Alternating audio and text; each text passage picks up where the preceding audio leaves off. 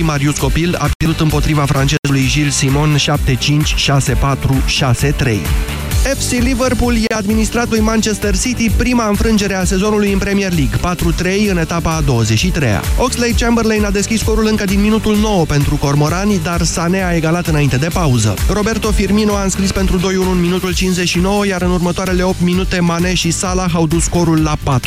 Finalul a fost interesant, Bernardo Silva a redus diferența, iar Gundogan le-a dat emoții fanilor după ce a făcut 3-4 în minutul 91. City are 15 puncte avans în fruntea clasamentului, dar Manchester United poate reduce diferența, va juca diseară cu Stoke.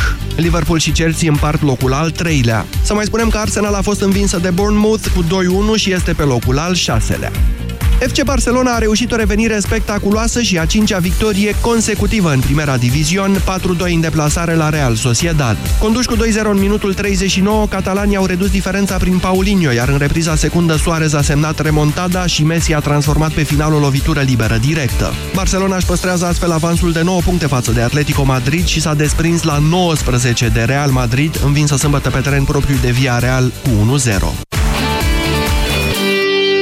13 și 16 minute. Începe România Direct. Bună ziua, Moise Guran. Bună ziua, Iorgu. Bună ziua, doamnelor și domnilor. Facem astăzi un soi de dezbatere politică. Ea este, de fapt, o dezbatere constituțională. Vă întreb pe dumneavoastră cine ar trebui să stabilească ce se întâmplă în guvernul României. Premierul sau partidul? Imediat începem. Europa FM Pe aceeași frecvență cu tine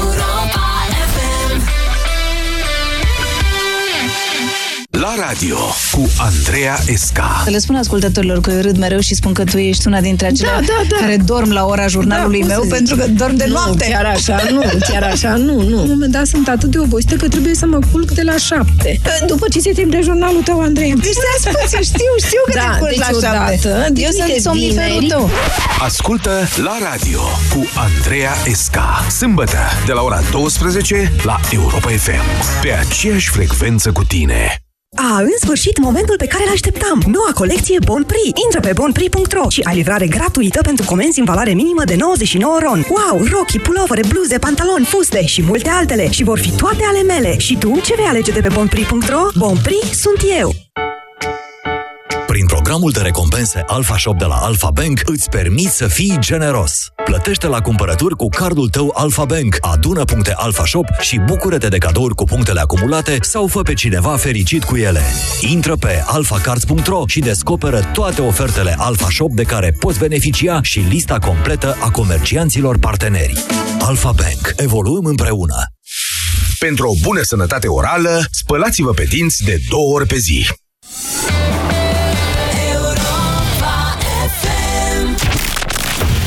România în direct. La Europa FM Emisiune susținută de Școala de Bani Un proiect de educație financiară marca PCR Bună ziua, doamnelor și domnilor! Numele meu este Moise Guran și astăzi dezbatem despre rolul, până la urmă, al primului ministru în uh, guvernul României. Asta pentru că de mai bine de un an de zile, în România avem o situație cel puțin bizară. Zic de mai bine de un an de zile, pentru că toate acestea nu au început nici măcar cu domnul Sorin Grindeanu, au început, dacă vă mai amintiți dumneavoastră, cu prima propunere de prim-ministru pe care uh, PSD sau Liviu Dragnea, mai corect spus, au făcut-o președintelui Iohannis după alegerile din 2016 cu doamna Sevil Șaideh, care a spus, eu acolo, a spus cu subiect și predicat acest lucru, eu acolo voi fi prim-ministru, pentru că domnul Dragnea nu poate să fie prim-ministru. Acest tip de, cum să spun eu foarte elegant, delegare executivă, să poate numi așa, acest tip de delegare executivă nu este prevăzut de Constituția României, ba din contră, Constituția României acordă un rol de, destul de important primului ministru, care este, ne este prezentat de legea fundamentală a țării ca un uh, personaj politic destul de important. Are chiar un articol al, al lui, articolul 107 din Constituție, care se referă la primul ministru. Și spune așa, articolul 107, primul ministru conduce guvernul și coordonează activitatea membrilor acestuia, respectând atribuțiile ce le revin. De asemenea, prezintă Camerei Deputaților și sau Senatului rapoarte și declarații cu privire la politica guvernului, care se dezbat cu prioritate. Mai departe, Constituția noastră consacră un întreg capitol, capitolul 4, raporturilor dintre Parlament și Guvern. Parlamentul format, sau majoritatea parlamentară formată de partidele care au câștigat alegerile, având un rol de atenție, investitură și control al guvernului, nu de conducere al guvernului. De aici și până la ceea ce s-a ajuns, de fapt, sau mai bine zis, la ceea ce s-a revenit, căci în România a mai avut o astfel de situație înainte de Revoluția din 1989, și anume ca partidul să stabilească nu numai politicile guvernului, dar și atunci când un membru pleacă sau vine din cabinet. Asta deși această atribuție este uh, rezervată strict primului ministru prin Constituție, reprezintă, din punctul meu de vedere, o deplasare gravă a politicii din țara noastră către altceva decât ceea ce scrie în Constituția României. Acum, sigur, realitățile sunt astea. Le știm cu toții. Putem să le contestăm sau să le aplaudăm. Adevărata întrebare este dacă nu cumva Constituția ar trebui adusă mai aproape de aceste realități. Vă întreb așadar dacă n-ar trebui să spunem foarte clar, partidul care a câștigat alegerile legislative, deci o majoritate parlamentară care legiferează, care, da, dă și uh, primul ministru, dă primul ministru, iar apoi investește Uh, lista cabinetului și programul de guvernare prin vot, acel partid este cel care ar trebui să conducă țara. Să știți că în alte democrații parlamentare acest lucru este oarecum ușor rezolvat. În România s-a dovedit că e mai greu de pus în practică. De regulă, primul ministru conduce și partidul aflat la guvernare. Așa că rar întâlnești conflicte între partidul de la guvernare și guvernul pe care partidul respectiv îl susține în Parlament. Cum ar fi mai bine, vă întreb astăzi, partidul să conducă guvernul sau primul ministru să conducă guvernul? Aceasta e întrebarea. 0372069599 este numărul de telefon la care vă invit să sunați și să explicați cu argumente de ce ar trebui să fie în, într-un fel sau în alt fel. Bună ziua, Horia! Bună ziua, domnul Moise. Vă ascultăm.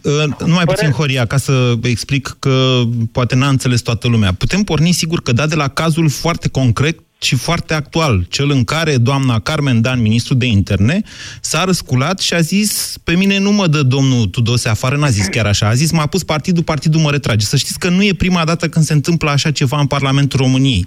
Avem un caz și mai celebru al unui ministru al transporturilor, pe numele său Traian Băsescu, care într-un guvern de coaliție CDR uh, PD, în anul 1900 97, dacă nu mă înșel, a provocat căderea guvernului, Ciorbea. Cred că 97 Așa a fost. Este. Haideți, Horia.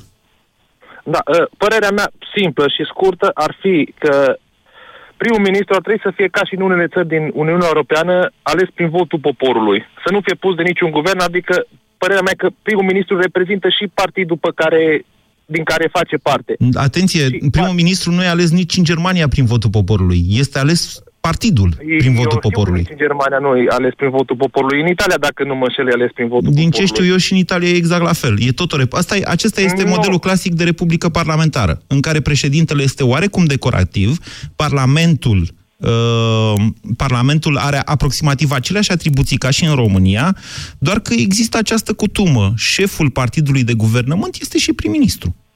Așa trebuie să fie și în România. Și atâta timp cât tu, ca și șef de partid de guvernământ, nu poți candida la alegeri sau nu poți să fii prim-ministru, adică nu că nu poți candida, că candida poți candida, dar nu poți să fii prim-ministru, așa să fie altcineva și acela să candideze cu titulatura lui în numele partidului la funcție de prim-ministru.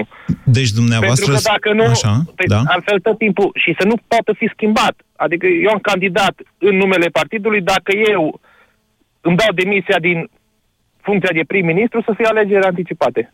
Deci, uh, parlamentare. Să fie alegeri parlamentare. Deci dumneavoastră, da. practic, ceea ce doriți este o republică prezidențială. Asta doriți. Nu prezidențială. Păi nu doar că îi ziceți prim-ministru. Doar că îi ziceți prim-ministru. Da, dar așa ar fi normal, pentru că eu reprezint. Eu, pe, pe mine mă alege, dacă acum poporul sau majoritatea celor care au fost la vot, l-au votat pe Dragnea. Așa. Adică că practic nu, au, vorbit, au votat PSD-ul. PSD-ul votează lumea indiferent cât... Vedeți că în România nu mai sunt alegeri uninominale și nici atunci când erau alegeri uninominale nu vota tot poporul un om. Singurul, singura, uh, singurul tip de alegeri în care tot poporul votează un personaj sau altul sunt alegerile prezidențiale, de-aia vă zic. Tendința dumneavoastră este de a vă duce către un tătuc. Sigur, e o formă de guvernare și aceasta. Uh, în Rusia. Sau chiar în Franța, să știți, Republica Semiprezidenții sau în Statele Unite, dar atenție, și în Statele Unite alegerile parlamentare sunt uh, separate de cele prezidențiale. Anul ăsta, de exemplu, se schimbă o parte din Camera Reprezentanților, cred că și din Senat, nu mai știu exact, dar uh, e un pic altceva. Adică nu există democrație în lumea asta în care o persoană să fie și partidul, și guvernul, și parlamentul, și toate celelalte. Ce spuneți, Doru? Bună ziua! Uh, bună, Moise! Vă ascultăm. Uite care e treaba. La noi, uh, cum ai zis tu la un moment dat, că uh, președintele în unele țări este de formă, cum ar veni, sau nu știu cum te-ai exprimat. La noi se pare că și primul ministru e de formă și președintele e de formă. Și Mm, cel care n-aș zice conduce asta, n-aș zice realitatea, realitatea în momentul de față, cine conduce guvernul, parlamentul și știu eu ce mai conduce, este Liviu Dragnea. Deci asta nu poate nega nimeni. Uh, Și ba- este destul de periculos, Păi după nu, părerea uitați-vă, mea. uitați-vă că nu e așa. Uitați-vă că suntem în toiul unei crize, Da. tocmai pentru că Liviu Dragnea pare a fi uh, pierdut, dacă a avut vreodată controlul asupra guvernului. A doua oară în decurs de un an. Părerea mea proprie și personală, mi-ar place să cineva să mă contrazică și să fie real Așa. și să nu am dreptate. Dar uh, această criză despre care se vorbește, după părerea mea, este o, o, chi- o criză sub formă de teatru, provocată tot de Liviu Dragnea. Ca care să... să ne zică, uitați domnilor că și primul ministru are ceva puteri. Deci eu nu dețin totul. Deci eu ți-am zis odată, Moise, la, uh, într-un telefon că este un, un fel de Stalin. Acest, uh, am- mai contrazis și ai zis că atac la persoană. Bun, după aia tu ai făcut fascistoizi. Deci este destul de periculos ca omul ăsta, care de fapt este un penal, ne conduce țara. Trebuie să fim realiști. Nu știu ce face președintele și probabil ca și mine se întreabă foarte mulți români și întrebă, frate, dar pe noi cine ne mai salvează? Ăștia fac absolut ce vor cu legislația. Cu legislația... Nu poate, nu poate nimeni să le zică nimic. Uite, Doru. să nu ne trezim într-o zi, o secundă și am terminat, să nu ne trezim într-o zi că acest Liviu Dragnea, liderul PS- PSD-ului, PSD-ului sau cum să zici, o să declare uh, partid unic de guvernământ PSD-ul. De ce să nu declare Eh, cu câștigat alegerile, Din nu? păcate, țara noastră a mai trecut prin așa ceva. Vă pot contrazice și, insist să vă contrazic și de această dată, chiar dacă doar parțial. Țara noastră a mai trecut prin așa ceva uh, după alegerile din 1946. Câștigate de comuniști, m- mă rog, e o întreagă poveste acolo. Aceia dintre dumneavoastră care mai citesc istorie s-ar putea să descopere că comuniștii, de fapt, au câștigat împreună cu Partidul Maghiar alegerile din 1946 pentru a da o lovitură de stat în 1947, abdicarea legelui și schimbarea Constituției în 1948. Deci nu vă pot spune că nu s-a mai văzut așa ceva, dorul bate scâmpii. Pe de altă parte, decorativ, am zis, președinte decorativ. Adică un președinte care uh, acordă grade, onoruri, lucruri de felul acesta. Uh, în România, Constituția României nu prevede un președinte decorativ. Constituția României prevede un președinte activ cu atribuții executive. De aceea, executivul în România este format din președinte și guvern. Guvernul este condus de primul ministru, așa scrie în Constituție, iar atribuțiile primului ministru sunt destul de largi, destul de mari. Odată ce a fost investit cu încrederea Parlamentului, primul ministru uh, răspunde împreună cu membrii cabinetului său în solidar din punct de vedere politic cu ceea ce se întâmplă. Dar, încă o dată, nu trebuie să confundăm lucrurile între ele. Puterea legislativă, aceea de a face legi, da, a fost câștigată în România de PSD, nu de Liviu Dragnea, ci de PSD.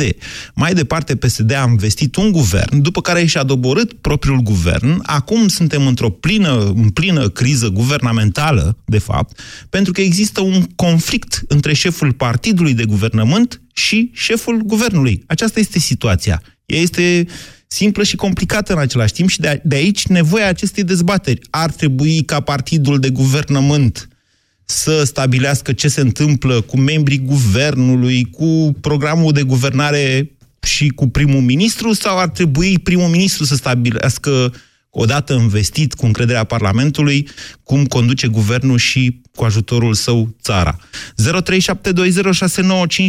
Eusebiu, bună ziua! Alo? Bună ziua, vă ascultăm! Bună, Moise, și salutare ascultătorilor tăi. Uh, raportat la subiect și așa cum spuneai, uh, situația e destul de paradoxală și simplă, dar complicată. Uh, gândesc totuși că uh, raportând la situația de acum cu uh, neajunsurile din PSD legat de susținerea sau uh, uh, lipsa susținerii față de premier, ar trebui ca odată ce au câștigat alegerile, uh, cei din partidul de guvernământ să-și asume acel mandat pentru premier pentru cât mai mult timp. Dar, totodată, să aibă și uh, să-i lasă la aprecierea lui uh, uh, formarea cabinetului și uh, respectiv demiterea miniștrilor. Păi, ok, asta scrie parte... în Constituție în momentul de față. Dar s-a dovedit da. că, odată, ce a, odată câștigate alegerile, rolul de control pe care Parlamentul îl are asupra guvernului s-a transformat într-un rol de influență pe care partidul îl are asupra membrilor cabinetului. Tocmai. Eu cred că aici avem o problemă. Uh, în Constituție, sau din Constituție, că tot știu că uh, sunt anumite voci, să zicem, mai mult sau mai puțin cunoscute, care susțin modificarea Constituției pe aici pe acolo. Da, eu sunt una dintre ele. Asta, Așa. Da. Uh, eu consider că din Constituție ar trebui să, sau în Constituție ar trebui să fie prevăzut un aspect clar, și anume ca miniștrii pe care și alege primul ministru votat de partidul de guvernământ sau de partidul câștigător Așa. al, uh, da, și uh, desemnat pentru formarea guvernului, da. cred că acei miniștri n-ar trebui să fie parlamentari, în primul rând.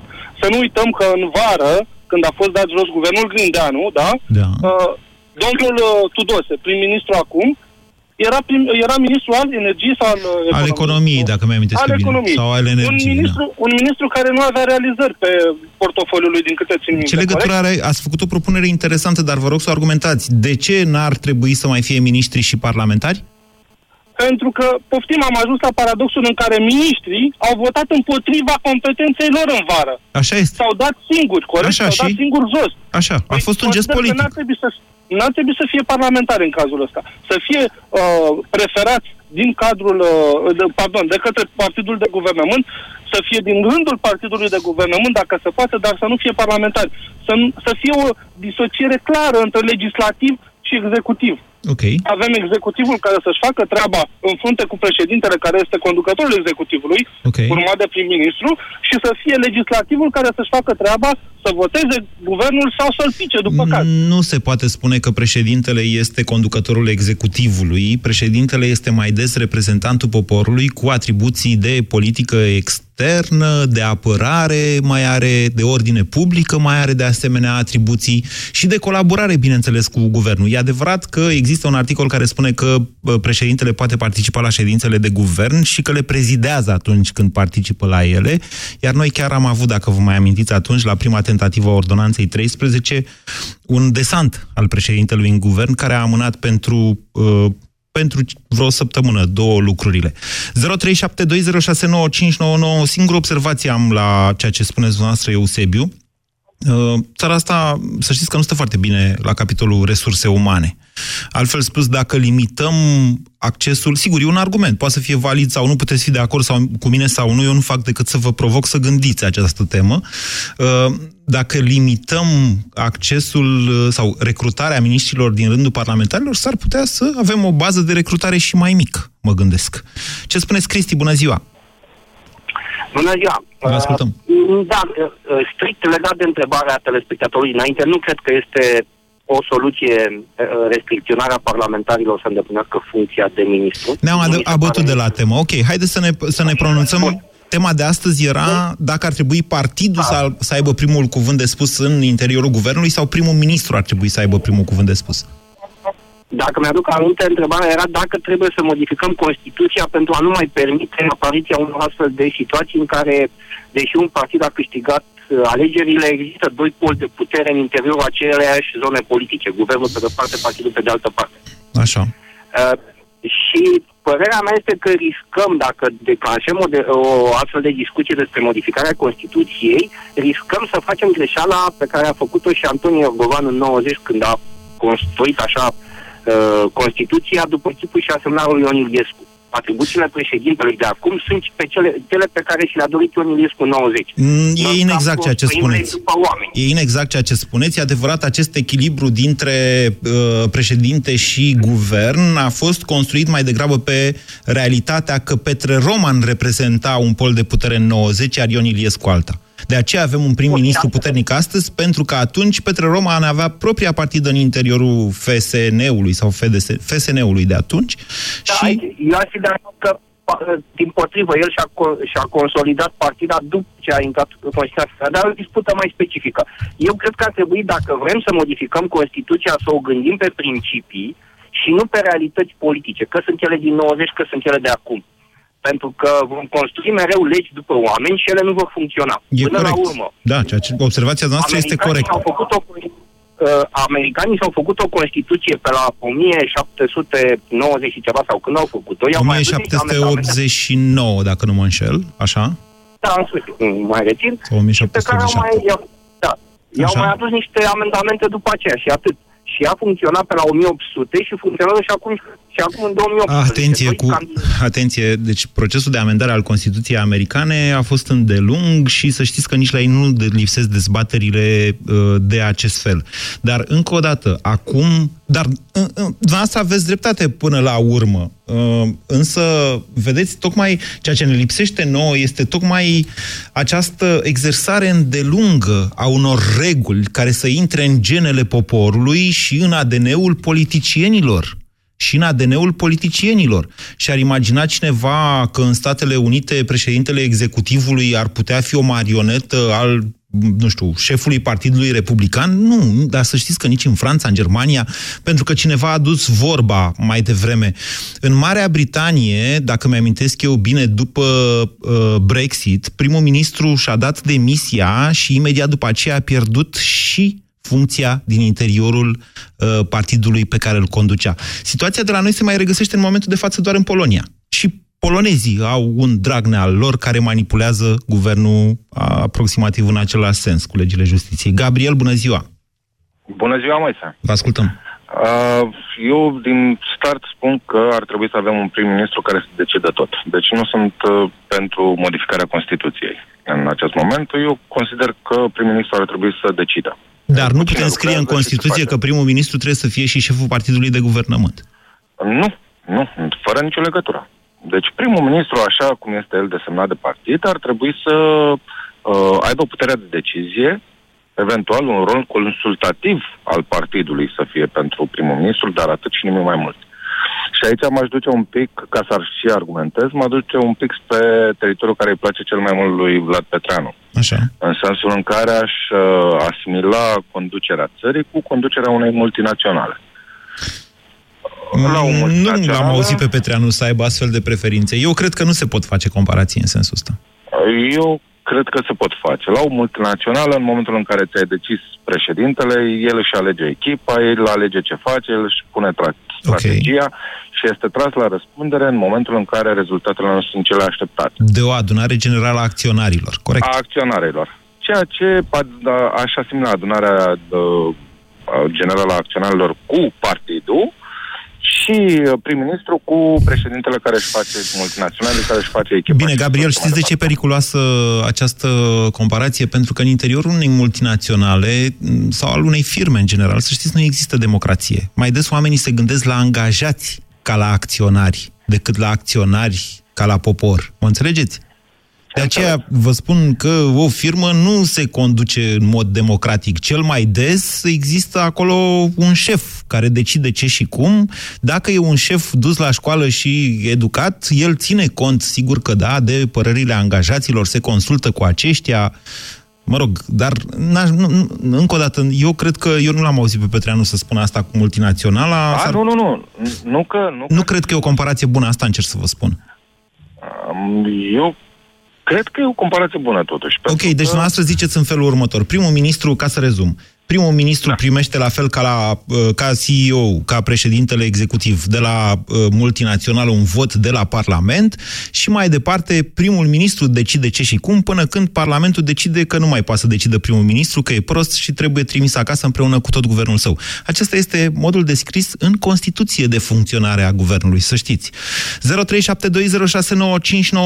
ceea ce nu înseamnă că în România nu s-a dovedit că lucrurile pot funcționa și altfel. Și nu este nici măcar Tudose sau Grindeanu, nici măcar nu sunt primele exemple, așa cum vă spuneam. Vă pot da exemplu guvernului Boc, despre care avem revelații târzii, unii dintre noi le-am avut de atunci și le-am povestit și la radio și la TV, avem revelații târzii că erau conduse de, nu știu, de niște doamne blonde cu relații, în fine, nu mai... Bună ziua, Marius!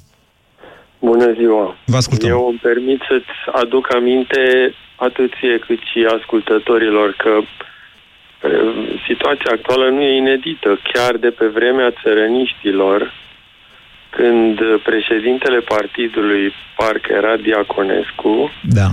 și nu era prim-ministru.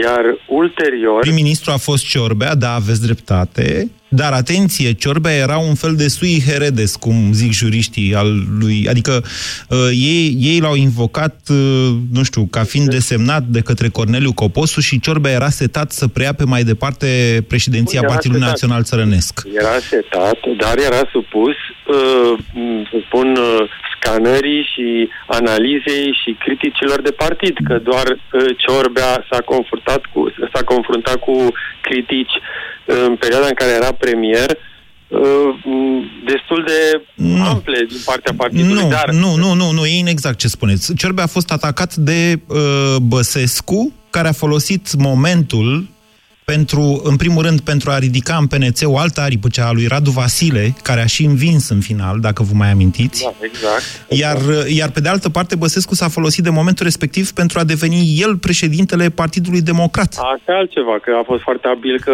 el și-a, și-a, și-a speculat situația. E un personaj politic de forță care a ajuns și președintele României, a fost președintele da. României 10 ani. Hai să vorbim acum despre actualitate. Da, eu, eu la actualitate vreau să revin.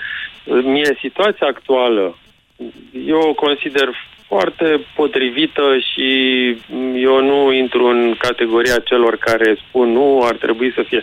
De ce? E foarte bine ca Tudose sau uh, prim-ministru desemnat de către partid să se supună analizei și criticilor, inclusiv din partea partidului, care situație, dacă el era și președinte de partid, da era foarte dificil de pus în practică, fiindcă eu vă spun, eu am, eu nu știu, uh, să cu tot respectul care ți-l porți și aprecierea pentru toate analizele care le faci, dar în situația actuală de, de analiză asupra, să zic, uh, crizei uh, provocate de PSD, se vede că tu nu ai fost membru într-un partid uh, este evident că n-am fost, dar uh, eu refuz dar orice fel de analiză. Atenție! Nici spun, eu nu te spun care proști. Marius, vreau doar să... Am înțeles și vă mulțumesc pentru faptul că apreciați că n-am fost membru în niciun partid și probabil că nici nu voi fi, dar vă întreb, da. vă spun așa în felul următor. Mi se pare în momentul de față să analizăm cine cu cine, câte filiale și așa mai departe, o pierdere a timpului dumneavoastră ascultătorii.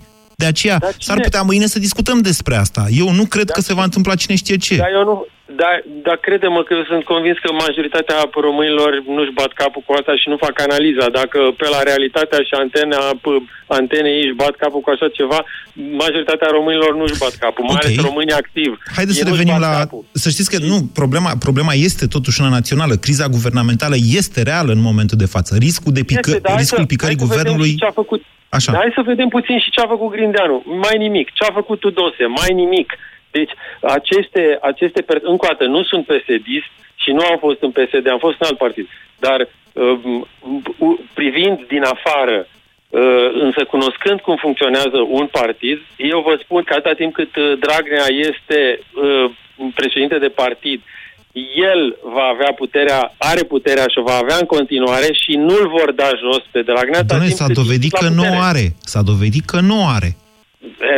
Eu încă o dată, se vede că nu ești în Marius, partid. vă mulțumesc uh, pentru tonul condescendent. Crede-mă că Vă simpatizez are. și eu la rândul meu, dar vă zic în felul următor. Dragnea nu și-a atins obiectivele. Deci Aia nu altceva. are puterea. Atâta vreme cât nu a reușit să scape de pușcărie, deși în mod evident uh, obiectivul lui zero a fost să-și dea amnistie, grațiere, ceva, orice, Da, Da, e dezincriminare. de acord, Ok. okay. de acord cu mine că sunt niște obiective foarte, foarte, foarte grele. Adică... Nu, domnule, e cum a ușor. venit, cum Zbanc a dat ordonanță de urgență. Cum ați uitat?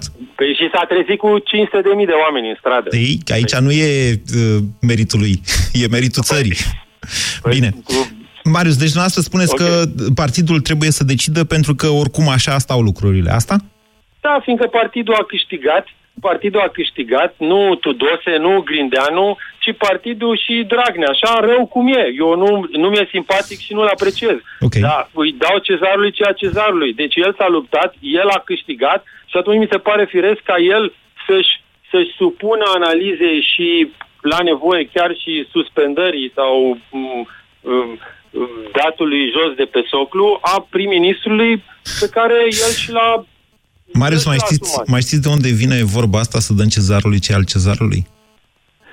Eu nu știu. E da. din Biblie. Și a fost pusă de Isus, vă zic eu, atunci când a fost întrebat dacă evreii ar trebui să plătească taxe asupritorului roman. Iar Isus a dat un răspuns foarte diplomatic. Ce e pe uh, dinarul ăsta roman? Cezar. Să dăm cezarului ce e al cezarului. Altfel spus, o modalitate diplomatică de evitare a unui conflict din care greu ar fi putut ieși învingător. Sau cel puțin, na, creștinismului i-au luat niște sute de ani până să iasă, până să se răspândească în Imperiul Roman. Uh, Ce încerc să vă spun însă este că Isus i-a îndemnat pe uh, urmări, uh, urmăritorii săi atunci, i-a îndemnat să facă ceea ce era legal, să-și plătească taxele. Aia i-a îndemnat. În momentul în care dumneavoastră spuneți să-i dăm cezarului ce al cezarului, în condițiile în care Constituția spune că totuși rolul partidelor politice în guvernarea României este unul limitat, atunci nu mai vorbim de uh, să dăm cezarului ce al cezarului, pentru că legea prevede altfel. România în direct, la Europa FM. Te ascultăm. Îmi cer scuze pentru acest scurt uh, excurs. Uh, N-am știut și eu altfel cum să contracarez ceea ce a spus Marius, că cezarul e Dragnea. Mihaela, bună ziua! Bună ziua! Mai aproape un pic de telefon, Mihaela, că vă auzim cu întreruperi. Poftiți! Acum, acum funcționează mai bine? Nu, din păcate la fel de rău. Dacă sunteți pe Carchit, vă rog să ieșiți de pe Carchit, că nu se aude ce spuneți și e păcat. Sunteți prima doamnă care sună la emisiune azi. Mihaela? Da, mă auziți mai bine acum? Mult mai bine. Poftiți. Bun. Bun, cred că problema noastră are două laturi. Odată discutăm despre societatea asta specifică a noastră, care este într-o continuă formare și eu cred că atâta vreme cât nu avem tradiție, nu reușim să respectăm uh, ceea ce pretindem a fi uh, ce ar trebui să ne conducă, principiile. Principiile Cred că se vă nasc referiți la până urmă democrația noastră, care este într-adevăr într-un continuu exercițiu, dar atenție, trebuie să exersăm eh, respectarea legilor, nu încălcarea lor. Nu asta am vrut să spun. Uh, poate nu m-am făcut înțeleasă. Tradiția cred că este până la urmă un soi de coloană vertebrală din care societatea își trage până la urmă principiile. Lucrurile verificate zeci și sute de ani ajung să se ridice la valoare de principiu. Ok. Atât vreme cât nu avem aceste tradiții, nu suntem să intre în ceea ce spunea ADN-uri cineva sau poate chiar dumneavoastră Moise Guran, în ADN-ul politicienilor un bun simț al guvernării, Așa. de care avem nevoie. Atâta vreme cât chestiunea asta ne lipsește, da. cred că vine a doua latură a problemei.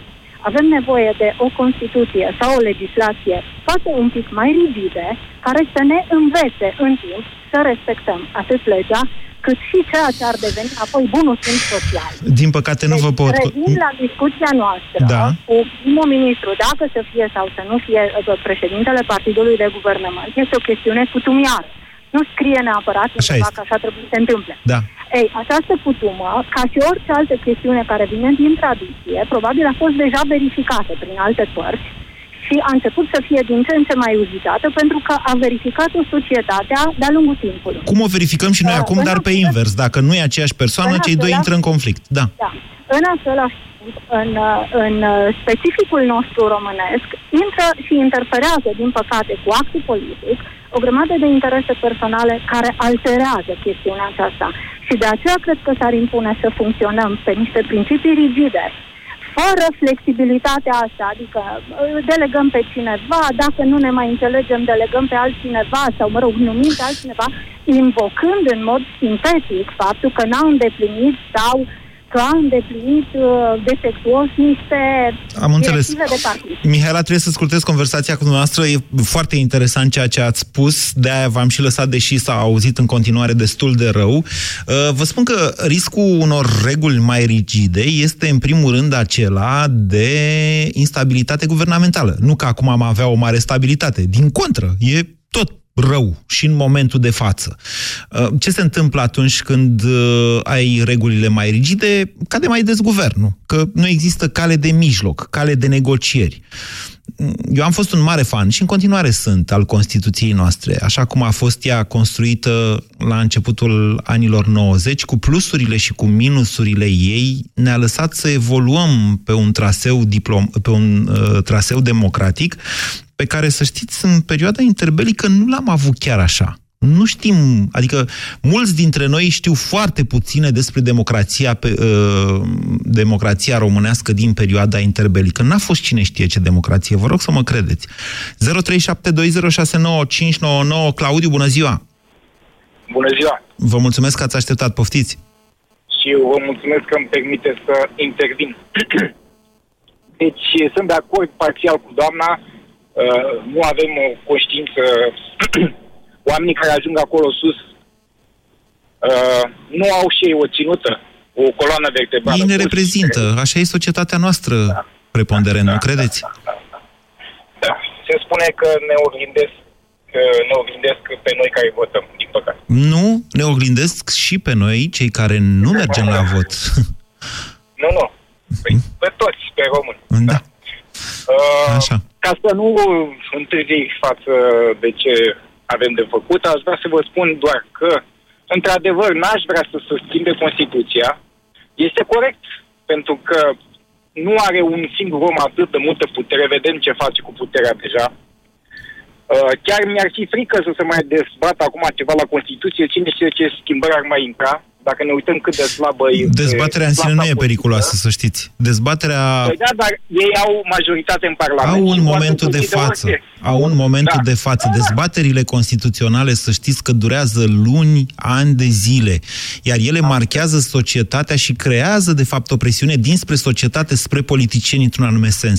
Dezbaterile sunt bune, nu sunt O periculoase. dezbatere, dar nu pe legislatura asta, frate. Deci mi-e teamă. Cine știe la ce umblă la chestiile cu autonomia, cu integritatea, cu... Spre deosebire de alte legi, Constituția României sau modificările, revizuirea Constituției trebuie aprobată prin referendum național. Altfel spus, indiferent că votează sau nu un parlament cu două treimi, tot poporul este în final chemat să zică da sau nu. Aici pericolul aș zice că din contră e mai mic decât la o lege obișnuită votată în Parlament. Da, ok. Bine, Claudiu, Să rămână așa, e în regulă. să rămână cum e acum, chiar dacă e o formă fără fond. Asta ziceți. Da. Și ar mai fi o chestie, eu aș vrea să se oblige, uh, să fie obligativitatea votului, măcar să știm și noi ce e în capul românilor. Bine, vedeți că am scris imediat uh, după Revelion, în prima zi din acest an, un articol în care am încercat să demonstrez de ce eu cred că uh, obligativitatea votului nu ar aduce în mod necesar mai mulți oameni la vot în România, pentru că acest lucru este probat și în alte părți. 0372069599 Vasile, bună ziua! Nu e Vasile? Nu e Cristi. Cristi, bună ziua! Bună, Bună ziua, Moise. Vă ascultăm, Cristi. Ca să răspund direct la întrebare, uh, cred că guvernul trebuie lăsat să guverneze de capul lui, fără influența partidului. Ca să spun uh, și ce argumentează... Influența e până la urmă- una, atenție, influența e una, decizia finală e alta. Ok, decizia finală să aparțină guvernului prin vocea primului ministru sau cine mai. Ce pot să spun este că, din fericire, după 1990 n-a mai existat un partid care să aibă peste 50% dintre sufragii, așa încât, uh, totuși, mai mult de jumătate nu au votat în cazul de față cu PSD-ul. Nu că ar fi votat împotriva lor.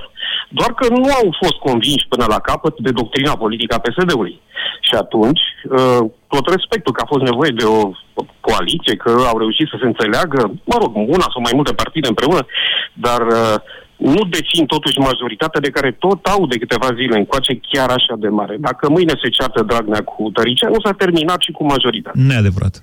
Are în, are în rezervă UDMR-ul și uitați-vă cât de complicate devin lucrurile și în partea alaltă. Uitați-vă ce declarații aberante face domnul Tudose pe de altă parte. Îmi pare foarte rău. Sper că a fost doar un moment de rătăcire. Nu cred că o să-și spele prea curând păcatul.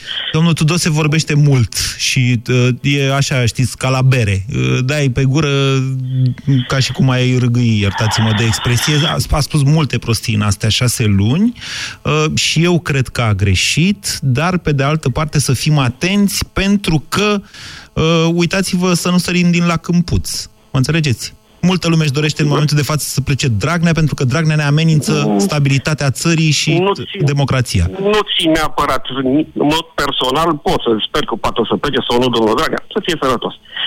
Personal, cum zic, cred totuși că guvernul ar trebui lăsat să funcționeze. Asta ca principiu, că trebuie sau nu modificat sau mai apăsat spus în Constituția asta, nu sunt atât de priceput în cele legale ca să am o părere chiar așa de bună. Pe de altă parte, tot respectul pentru doamna care a vorbit mai devreme și mai ales mi-a plăcut ideea cu coloana vertebrală din care ies uh, principii și uh, nu o cunosc, stați liniștit dacă cumva v-am auzit. Nu, nu, nu, nu, am râs din alt motiv, am râs. Să știți că asta cu coloana vertebrală, ca și uh, libertatea, domnule, ca și libertatea, Așa. vorbim mult despre aceste chestii.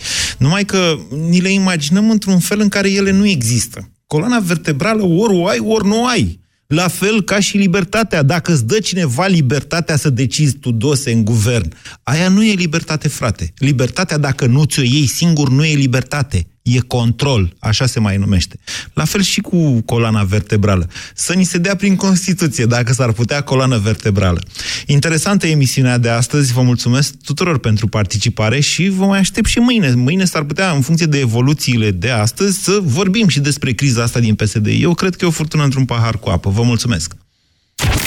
BCR a prezentat România în direct la Europa FM și te invită să asculti în continuare sfatul de educație financiară din Școala de Bani.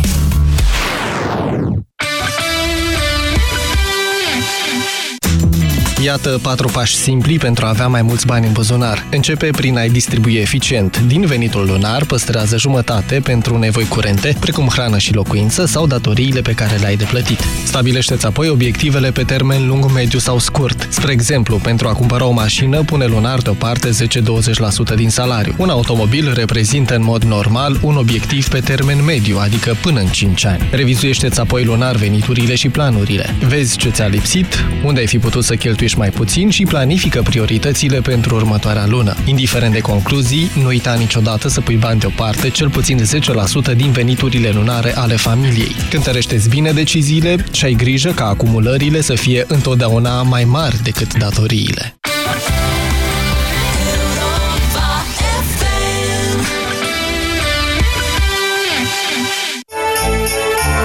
La Altex ai reducere de până la 45% la produsele de bucătărie Beko. Vino în magazinele Altex și pe Altex.ro și iați acum mixer vertical Beko, putere 550 de W, mâner ergonomic, funcție turbo și 3 ani garanție la numai 137,9 lei. Altex. De două ori diferența la toate produsele. Detalii în regulament. A, în sfârșit, momentul pe care l-așteptam! Noua colecție Bon Prix. Intră pe bonprix.ro și ai livrare gratuită pentru comenzi în valoare minimă de 99 ron. Wow, rochii, pulovere, bluze, pantaloni, fuste și multe altele. Și vor fi toate ale mele. Și tu, ce vei alege de pe bonprix.ro? Bon Prix sunt eu! Sute de oameni își pierd anual viața în locuințele lor în incendii sau intoxicații cu monoxid de carbon din cauza coșurilor de fum înfundate sau improvizate. Odată cu venirea frigului, fiecare coș de fum din locuința ta trebuie să fie verificat și curățat. Apelează la specialiști pentru lucrurile care țin de viață și de moarte. Nu îți asuma niciun risc. Siguranța nu e un joc de noroc. O campanie inițiată de Inspectoratul General pentru Situații de Urgență cu sprijinul EON România și Delgaz Grid. Europa FM este ora 14. Manuela Nicolescu vă prezintă știrile Europa FM. Bine ai venit! Bine v-am găsit! Ninge pe alocuri acum în Muntenia, izolat în Oltenia, Moldova, în sudul Dobrogei și cel al Banatului. Sunt minus 7 grade la Pitești, minus 6 în Craiova, minus 5 la București, Târgu Jiu, Ploiești,